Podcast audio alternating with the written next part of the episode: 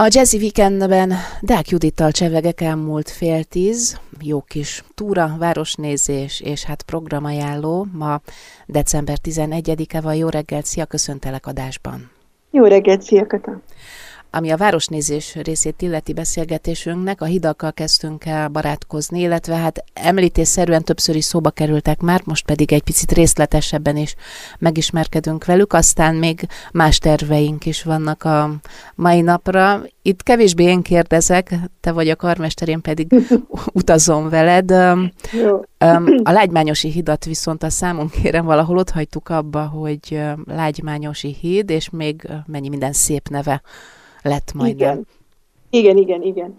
Budapesten Rákóczi hídnak kellene nevezni, ez a lassan-lassan megy át a köztudatba, úgyhogy ez az a furcsa helyzet, hogy van, aki a hivatalos nevét mondja, és van, aki meg még mindig Lágymányosi hídnak hívja.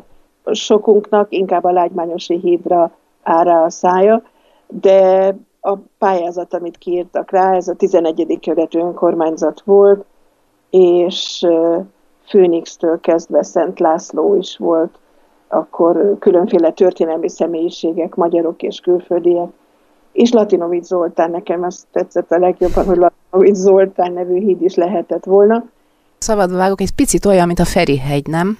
Az se lesz soha Liszt Ferenc rep, tehát nem hallottam volna magunk között, hogy azt mondanánk, hogy nem, megyünk én, a Liszt Ferenc repülőtérre, megyünk nem, Ferihegyre. Amikor, amikor például külföldi partner írja, hogy a Liszt Ferenc reptér, és néha komolyan, hogy egy pillanatra átfut az agyamon, hogy Mi? hova, és akkor rájövök, hogy hát a Ferihegyre csak uh-huh. ő tudja, hogy Liszt Ferihegy, na. Liszt Ferihegy, igen, igen. És hát Csoda Kolotkó szobor, azt nem tudom, láttad, de... Milyen hát, szobor? Kolotkó, tudod, van ez, a, ez az ukrán uh-huh, uh-huh. Ja, ja, igen, besz, igen. művész, igen, ez aki mini szobrokat csinálja, és hát ott van egy ilyen egy ilyen arasznyi Liszt Ferenc szobora a reptéren, hát elképesztő édes az is nagyon, mint ahogy az összes többi szobra. Szóval, hogy oké, okay, van, tehát a Ferihegyet is Ferihegynek hívjuk mai napig, és úgy hülyén nézünk arra, aki azt mondja, hogy igaza van, mert ugye az a hivatalos.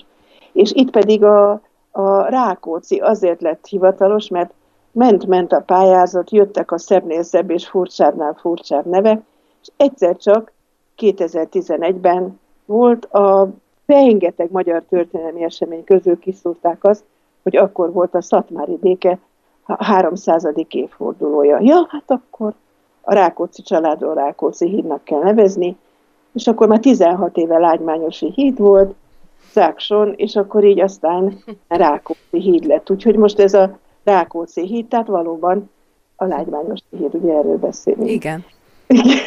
Aztán van a, például a Tudjuk, hogy eh, van ez az r a hídjai, erről a múltkor beszéltünk, erről a pályázatról, hogy eh, eh, Chuck Norris is ott ugye részletben. Említettük csak, de nem mentünk nagyon bele, mert kifutottunk már az időből. Akkor viszont az érdekesség ezzel kapcsolatosan, azt tervezték, illetve azt hirdették meg, hogy lehetőleg magyar történelmi személyiség, de ez csak egy ilyen előny, de egyébként bárki bármivel pályázhat. Így lett Chuck Norris. és akkor Chuck Norris 70 ezer szavazatot kapott, mert hogy valamilyen Ranger, van valami sorozat a tévében, egyszer láttam, hogy éppen pörög és úgy rúgdos, de mindig gondolkozom, hogy miért nem rúg. Tehát, Azt hogy hittem, hogy Csák Mátéval hozták összefüggésbe, Csák Norris, Csák Máté. Nem tudom. Tehát, hogy ő az, tehát én kiderítettem, hogy ő az a Csák Norris, aki ott valami kalapba rúgdos folyton, és akkor ezt meghallotta az egyik híres amerikai ilyen mindennapi tévéshow vezetője, őt úgy hívják, hogy Stephen Kalberg. És Stephen Kalberg pedig valamiért hát megirigyelte a Chuck Norris, mert micsoda dolog az, hogy 70 ezer, hát micsoda piti szám. Ő egyszer szól majd az ő, kedves nézőinek, a rajongóinak, és majd többet fognak, többen fognak szavazni rá. Egy héten belül Stephen Kalberg úgy kapott egy millió szavazatot, hogy arról, róla legyen elnevezve a híd, hogy ez már itt megjelent Budapesten. Tehát, hogy itt, itt akkor hivatalosan itt ennyi szavazat érkezett. Nem lett botrány ebből? és akkor hál' Istennek a, a, a, a döntéshozók, akik kiírták, átgondolták, és akkor kettő feltételt támasztottak, mint hogyha az kisbetűs rész lett volna. Az egyik az volt, hogy hát aki jó, ha nem is magyar történelmi személyiség, de tudnia kell magyarul, hát mondjuk ez nem, de ezt még meg lehet tanulni, és volt egy másik, ami egy kicsit szigorúbb kritérium volt, hogy már 15 éve halott legyen. Tehát legalább 15 éve meghalljon, miután róla elnevezik. Na ezt a pici apró betűst a Stephen Colbert nem vállalta, és akkor így aztán lett ez a, maradt ez a megyeri híd, hiszen hát ugye Békás megyert és Káposztás megyert köti össze. Úgyhogy szóval, hogy ez a ennulás északi hídja. Ez Na, azért kabaréba illik. Igen, a déli híd az, az nem ilyen vicces, ott, ott semmi nincsen, csak uh, Csak dugó, forgalmi dugó. A dugó-dugó, meg hogy Hárosi hídnak uh, szokták nevezni, illetve vannak hivatalos anyagok, én ezt most megnéztem, egységes híd nyilvántartási rendszer. Hogyha ezt nem tudjuk ezt a szót, akkor semmit nem tudunk.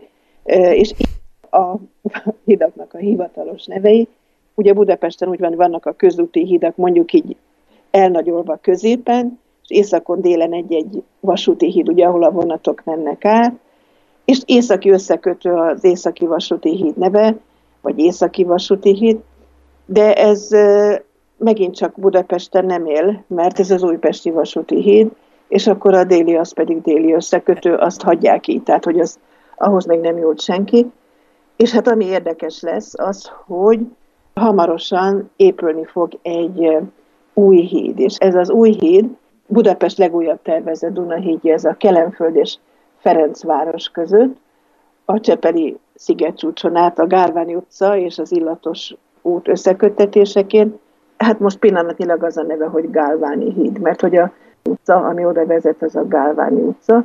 Úgyhogy azt gondolom, hogy hát azért nyugtával dicsérd a napot, úgyhogy ez most így van, de aztán lássuk meg, hogy amikor már felépítik, és akkor eltelik mondjuk 16 év, és hirtelen jön egy történelmi évforduló, hát hát nevezik, de minden esetben most Budapest új hídját majd Gálváni Hát hídnak. ez legyen a legnagyobb bajunk, hogy itt keresztelgetjük utólag ide-oda a igen, igen, ez az iromány, amit mondasz, ez letölthető valahonnan? Ezt fogom olvasni esténként a hidakról. Abszolút.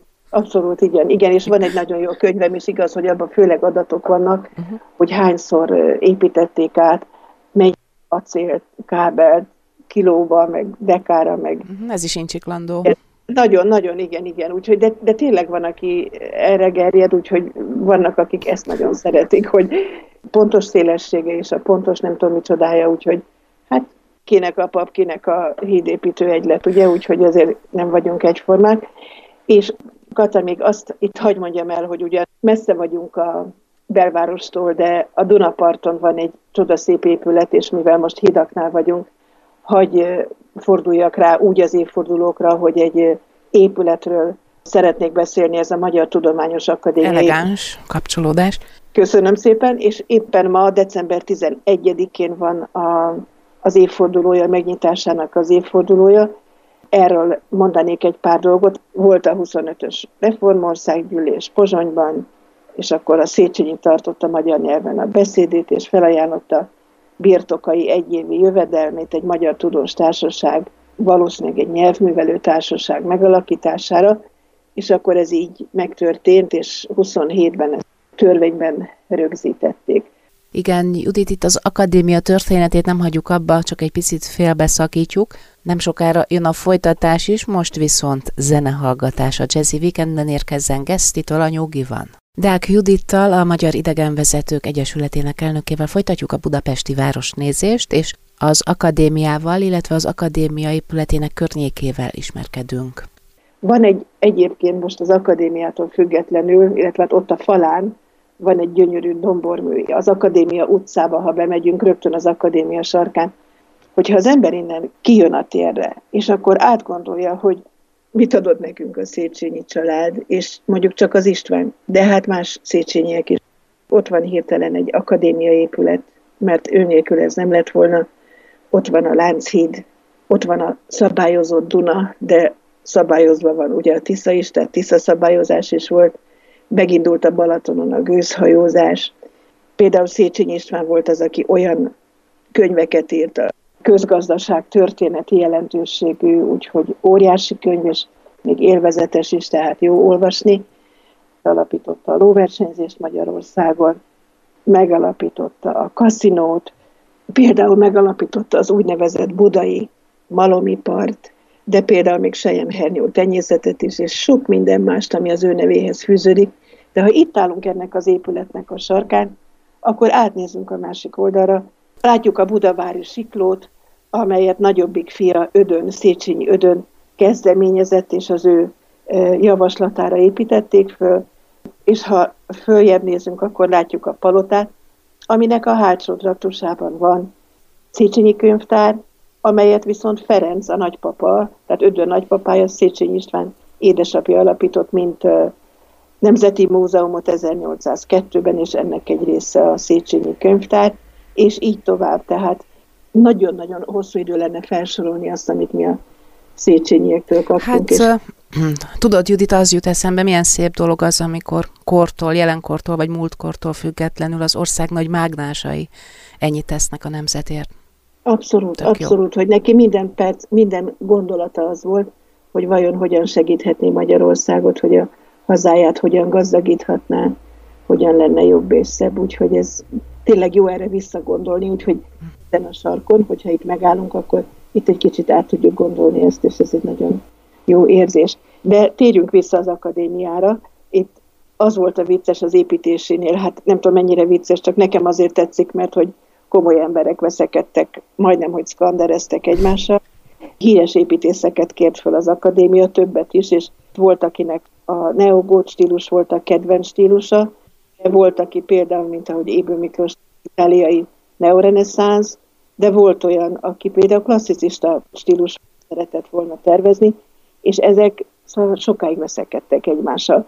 És aztán a vége az lett, hogy az akadémia akkori elnöke, nek a kedvenc stílusa a velencei neoreneszánsz volt, azokat a palotákat szerette, úgyhogy akkor ez így ellendöntve tudományosan, mivel ő azt szerette, akkor ilyen lett, és akkor két építész volt ennek a munkának a vezetője, és az egyik szerencsére Ibő Miklós volt, aki ezt irányította. Itt csak az adományokról, meg a, hogy mennyit adtak és áldoztak a nemzetnek egyes emberek. Az összköltsége az épületnek 800 ezer forint volt a teljes minden kívülbelül díszítésekkel, és mindennel együtt, és Széchenyi volt az, aki 60 ezer forintot felajánlott ebből, ami óriási rész. Egy Szína György nevű görög nagykereskedő, aki a Lánchídba is rengeteg pénzbe lakott Pesten és imádta, de például akiről már korábban szó volt a legmagyarabb Habsburg, József Nádor is 10 ezer forinttal támogatta az akadémia megépítését, úgyhogy csak így sokszor elhangzanak számok, és akkor azt mondom, azt halljuk, hogy ú, de sok vagy de kevés, de nem tudom mihez hasonlítani, vagy mihez kapcsolni, ezért mondtam, hogy egyes emberek ilyen sokat tettek bele, hogy megépüljön ez az akadémia. Viszont az évfordulókkal kapcsolatosan érdemes egy-két dolgot megjegyezni. Az első például, hogy tegnap volt a, úgy nevezik ezt, hogy az emberi jogok napja. 18, 1900, bocsánat, 1948-ban fogadta el az ENSZ közgyűlése az emberi jogok egyetemes nyilatkozatát. És ennek emlékére pedig 50-ben úgy döntöttek, hogy december 10-ét az emberi jogok napjává ö, nyilvánítják. Ez meg is történt, és azt gondolom, hogy ez, ez egy elég fontos ünnep, amiről érdemes megemlé- megemlékezni. Ugyanúgy, ahogy érdemes megemlékezni például az UNICEF-ről, amelyet 75 éve alapítottak, éppen ma 75 éve, és ez az ENSZ-nek a gyermekvédelmi szervezete, tudjuk, hogy szerte a világon milyen sokat tesznek a gyerekekért. És akkor még valamit, hogy szintén néhány napon, két napon belül lesz egy nagyon fontos decemberi ünnep, ez a bizonyos Luca napja, és ezt azért feltétlenül meg akartam említeni, ugyanis lányoknak, asszonyoknak tilos ilyenkor dolgozniuk. Mikor is? Van ez? Holnap után? Utána, jó, jó. Igen, úgyhogy okay. tilos dolgozni. Ezt ki ne hagyjuk, egy percünk van erre, abszolút, hogy igen, ezt elmondjuk. Igen, csak a fiúk is tudjanak róla. Igen. És, Nekik szabad egyébként? Simán, tehát hogy ők mindig jó. igen. Uh-huh.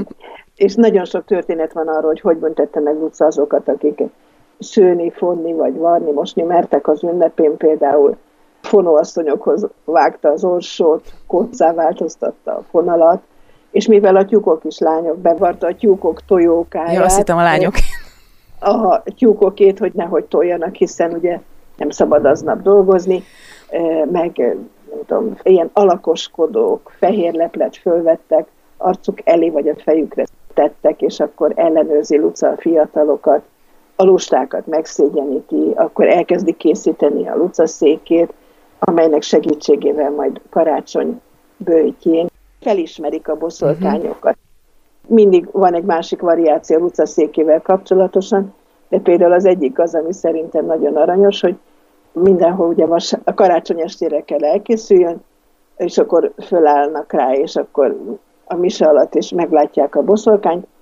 Ilyenkor a boszorkány nagyon előzékeny, mert szarvat hord, ugye, hogy föl lehessen ismerni, és utána pedig, aki Luca székén állt, az menekül haza, nehogy a boszorkány elkapja, viszont ha mákot szór el az úton, mivel a boszorkányok, amint tudjuk, kötelesek a mákot felszedni, nem megmenekül a boszorkány bosszújától. Cool. És még más, de azt gondolom, hogy talán ilyen... Ezek hasznos tudni valók, Judit, azt nem tudod, hogy mosógéppel szabad-e mosni, vagy hozzávágja Luca a mosógépet? Ő abszolút hozzád vágja. A mosógépet is? Mert nem én mosógépet mosog, a mosógép. Is, és áramszünetet fog elrendelni. Na. Ugye? Na. Áramszünettel engem ne fenyeges, mert tudom, itt most... Tudom. Na, akkor inkább kihagyom aznap. Jó. Köszönöm szépen, Judit. Deák Judittól, a Magyar Idegenvezetők Egyesületének elnökétől búcsúzom azzal, hogy találkozunk jövő hétvégén, és ugyanezt kérem a kedves hallgatóktól is, legyünk együtt a következő Jazzy Weekendben is. Nagyon kellemes hétvégét, jó pihenést, jó készülődést kívánok mindenkinek. Rádiózzanak továbbra is a jazzin. A szerkesztő műsorvezetőt, Danai Katát hallották.